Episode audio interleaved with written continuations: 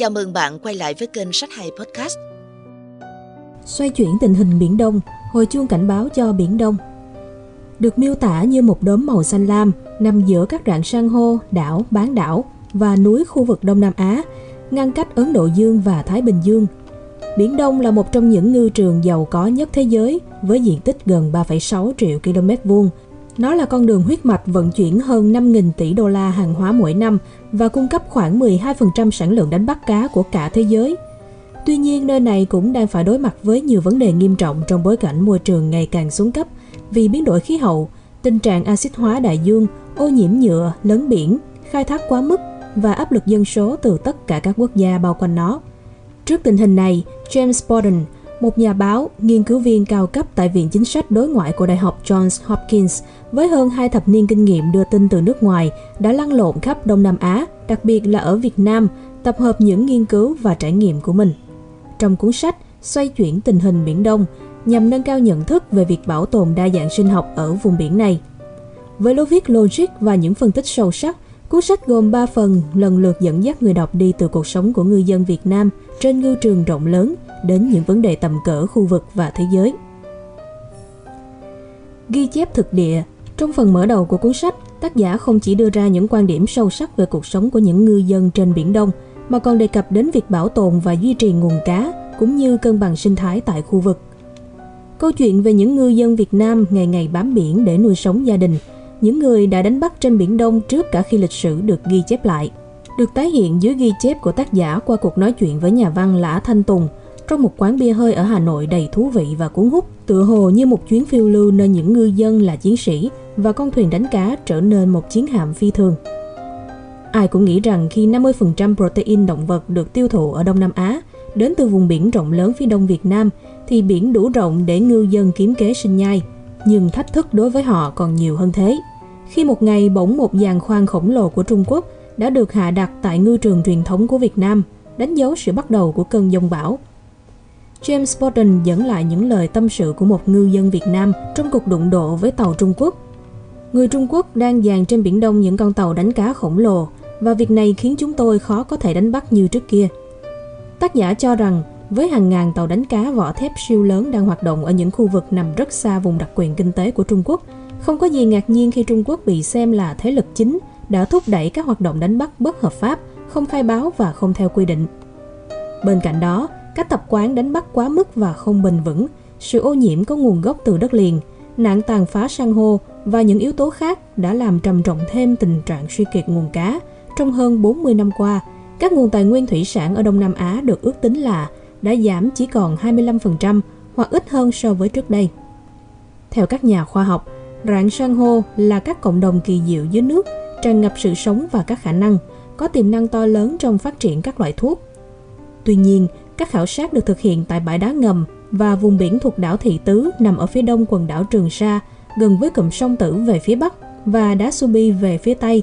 cho thấy rằng các rạn san hô này đã bị khai thác quá mức. Giờ đây, nhiều ngư dân đã hoàn toàn nhận ra những chiếc thuyền lớn hơn và nhanh hơn chỉ đồng nghĩa với việc đánh bắt được ít cá hơn. Chính trị sinh thái. Phần tiếp theo của cuốn sách cung cấp những câu chuyện liên quan đến vấn đề môi trường trong cách hành xử thô bạo của Bắc Kinh ở sân chơi mà họ gọi là Nam Hải. Một lần nữa, James Borden nhắc lại hình ảnh tàu cá Việt Nam ra khơi và những chiếc thuyền khi ngư dân Trung Quốc đánh bắt triệt để thủy hải sản từ Biển Đông, đưa lên những chiếc tàu vỏ thép khổng lồ của họ, phá hủy các rạn san hô và đâm vào tàu cá của các quốc gia tranh chấp. Hành động tấn công của họ gây ra những tác động cả tức thời lẫn lâu dài. Các vụ đụng độ ở ngư trường và các hành động khiêu khích do Trung Quốc cầm đầu hiện nay đã phủ bóng đen lên Biển Đông và gây thiệt hại kinh tế cho nhiều ngư dân.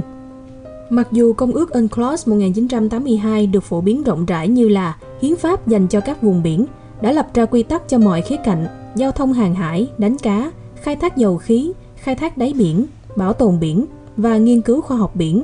nhưng Trung Quốc vẫn thể hiện rõ sự phớt lờ phán quyết của Tòa trọng tài ở The Hague. Với những hành động như vậy, ván bài cuối cùng của Bắc Kinh có thể dẫn đến một mối đe dọa an ninh toàn cầu. Giống như một vòng lặp không có điểm dừng, sự suy giảm nguồn cá ở Biển Đông gây áp lực lên dòng lưu thông về an ninh lương thực, đồng thời chính sự bất cân bằng ấy lại làm gia tăng mâu thuẫn chính trị sinh thái giữa các nước khu vực. Đồng thời, cuộc chiến thương mại giữa Mỹ và Trung Quốc cũng đang lan rộng ra khu vực châu Á, Thái Bình Dương và thúc đẩy những thay đổi trên biển trong một cuộc chiến tranh cá. Có thể thấy, bức tranh nghề cá ngày càng nghiêm trọng hơn ở Biển Đông, dù trước đây đã có một số nỗ lực nhằm thiết lập các cơ chế hợp tác để giải quyết vấn đề đánh bắt, nhưng hầu hết đều được thiết kế để bảo vệ đa dạng sinh học biển, chứ không phải là ngư dân. Đó là Hiệp định Hợp tác nghề cá ở Vịnh Bắc Bộ giữa Trung Quốc và Việt Nam,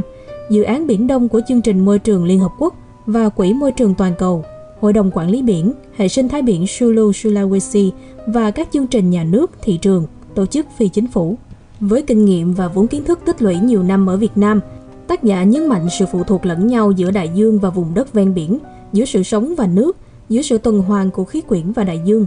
Hơn ai hết, ông hiểu rằng đối với người Việt Nam, bản sắc của họ gắn chặt vào mối quan hệ với Biển Đông và đặc biệt là với các ngư dân. Điều đó giữ họ trong một mạng lưới cộng đồng văn hóa và di sản. Hợp tác và ngoại giao khoa học. Hệ sinh thái phức tạp và gắn liền với nhau của Biển Đông cần sự hoạch định chính sách hợp sức cùng các nhà khoa học biển để họ có thể thiết lập hợp tác tại khu vực và chăm lo cho đại dương và bảo tồn nó trước khi quá muộn. Chúng ta thường nghe về ngoại giao, chủ yếu là câu chuyện về đối ngoại và đàm phán. Ngoại giao khoa học đã nổi lên như một công cụ để xây dựng sức mạnh mềm. Dù khái niệm này vẫn còn mới mẻ, nhưng nhiều chuyên gia chính sách đã công nhận rằng nó giúp ích cho việc xây dựng liên minh và đưa ra giải pháp cần thiết cho những mâu thuẫn ở Biển Đông đầy sóng gió. Tác giả cho rằng khoa học biển đã bước vào thời đại kỹ thuật số, việc mở rộng phạm vi và quy mô của quan trắc đại dương và cảm biến thông minh giờ đây tạo ra một lượng dữ liệu khổng lồ và được cập nhật liên tục. Đây là cơ sở hạ tầng cho các trạm quan trắc dưới biển trên phạm vi toàn cầu, khu vực và ven bờ, nằm trong kế hoạch được thiết lập để hỗ trợ các cảm biến riêng lẻ và cảm biến trong mạng lưới. Điều này tạo cơ hội để chúng ta thay đổi cách nghiên cứu và thấu hiểu đại dương thông qua các phân tích liên ngành phức tạp hơn, cũng như nhờ sự tham gia của cộng đồng ven biển vào việc quản lý và giám sát tài nguyên biển. Một số giải pháp hữu hiệu đã được đưa vào thử nghiệm. Đã có một tổ chức quốc tế tiên phong là Mạng lưới hành động vì rạn san hô quốc tế I C R I N được thành lập vào năm hai không không không và được tạo thành từ nhiều tổ chức bảo tồn san hô hàng đầu. I C R I N kết hợp chuyên môn về kỹ thuật và khoa học trong giám sát và quản lý rạn san hô để đưa ra các phương án hành động liên kết có tính chiến lược ở cấp địa phương. Hay các khu bảo tồn biển được bảo vệ là công cụ mới để quản lý và bảo vệ biển. Mục đích của những khu bảo tồn biển này đôi khi được gọi là khu bảo tồn sinh thái hoặc khu vực cấm đánh bắt là tăng cường bảo tồn các tài nguyên biển, là những bước đầu tiên để thiết lập mạng lưới hợp tác trong khu vực và quản lý đại dương nhằm mang lại lợi ích cho tất cả. Giới chuyên môn khẳng định điều chúng ta cần là các giải pháp xây dựng lòng tin để góp phần giúp cân bằng vấn đề suy thoái môi trường và xây dựng một ngư trường hòa bình. Chỉ cần còn cá ở vùng biển tranh chấp, một thỏa thuận sinh thái ASEAN có thể hướng các nước khác đoàn kết thực hiện kế hoạch xây dựng một công viên hòa bình quốc tế, hoặc ít nhất là một khu bảo tồn biển mang tính hợp tác ở quần đảo Trường Sa. Như vậy có thể thấy, ngoại giao khoa học không phải là một cách tiếp cận hoàn toàn đối với mối quan hệ liên quốc gia, đặc biệt là trong quản lý tranh chấp Biển Đông. Tuy nhiên, ở thời điểm hiện tại, ta có thể đánh giá phương án này không chỉ giúp thúc đẩy việc xây dựng lòng tin giữa các bên trực tiếp và gián tiếp liên quan đến tranh chấp Biển Đông, mà còn tạo ra một khoảng dừng chiến lược rất cần thiết cho căng thẳng ngày càng gia tăng ở khu vực. Thậm chí có thể vượt ra ngoài giới hạn này, hướng đến giải quyết vấn đề biến đổi khí hậu, môi trường thế giới. Khép lại những trang tài liệu sống động, James Borden muốn mời bạn đọc bước lên một chiếc tàu đánh cá truyền thống được làm bằng gỗ và sơn màu sặc sỡ của Việt Nam.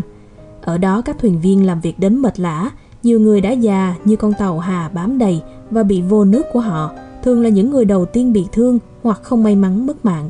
đồng thời cũng là những người nắm giữ sự thật ở Biển Đông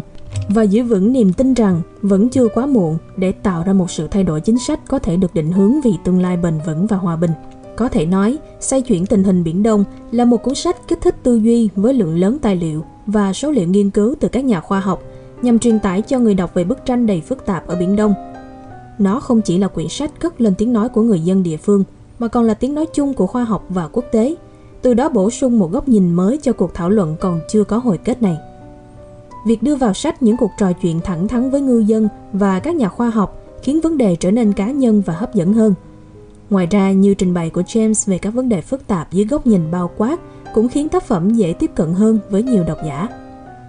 Nói như Larry Berman, giáo sư danh dự Đại học California thành phố Davis rằng đây là quyển sách về hy vọng và tương lai của đa dạng sinh học biển cũng như sự bền vững ở Biển Đông.